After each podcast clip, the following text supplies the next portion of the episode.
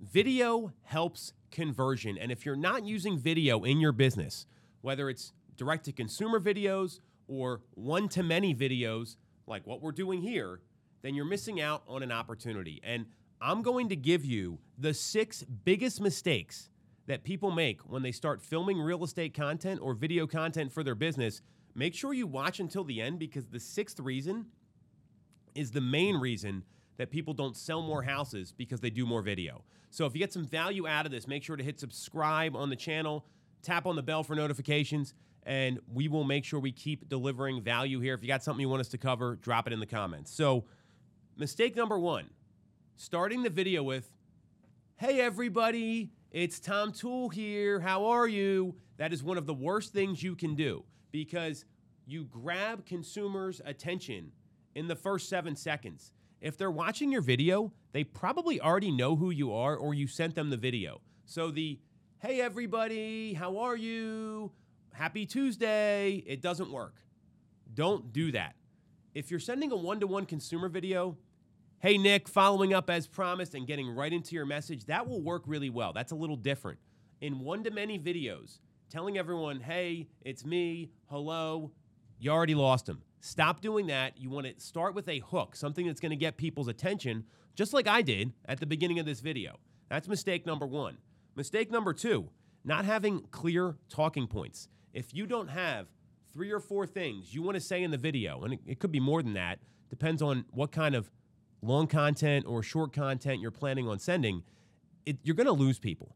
If you don't have clear talking points and you're talking in circles the entire time, just think about that conversation in person that's what you're doing on the video. So I would spend time preparing.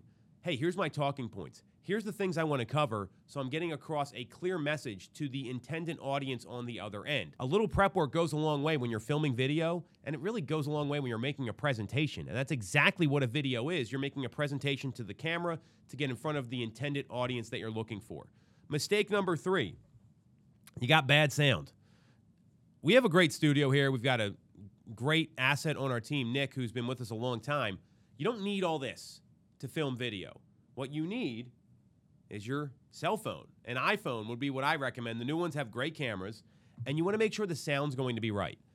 A five or ten dollar lav mic that you connect to the phone to make sure it comes through clear, or making sure your AirPods work appropriately will really help. When the sound's muffled, or it's windy, or it's low, or people can't hear you, it's not going to help to get engagement on your video.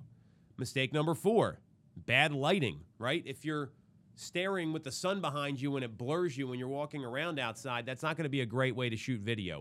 If you got the mini blind shades on your face where it's darker and lighter because of the shadows that are coming in, that's not great lighting. That's not going to help. You're going to look silly when you're sending these videos. A $20 ring light will go a long way in investing in your video. And you can typically stand it up in front of you and put your phone right in the middle so it looks right back at you and you know what the lighting looks like. You also want to use this camera, not the camera on the front.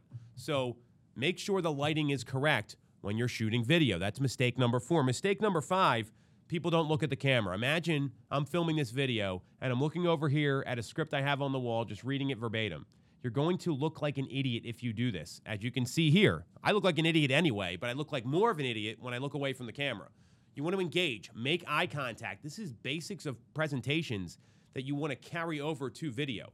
So that's all the tactical stuff. Here's number six, and I hope you watched until the end. This is the biggest mistake and probably the most important one the lack of follow up over the phone with engaging two way conversation with your intended audience. If you think posting a video on social media is going to get you 50 come list me calls, I got some bad news for you. You want to follow up with the people you send the video to.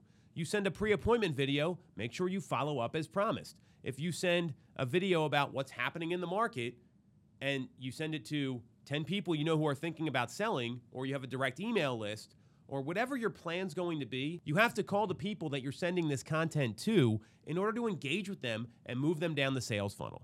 And that's the dirty secret about video. Most people are watching silently. They're not going to engage with you. But then when you follow up, they're like, hey, I watch your stuff all the time. That's great. Keep the content coming. You've got to have a sales conversation or a client conversation with them. I cannot stress this enough. So if you want to do more video, The tactical stuff's one through five, but whatever you do, don't make the mistake of waiting by the phone once you send the video out. That will create a lack of conversion. So, all the work you did to film the video you put together is missing because you haven't done the thing that we're supposed to do in this business, which is talk to people, set appointments, and ultimately sell them a house.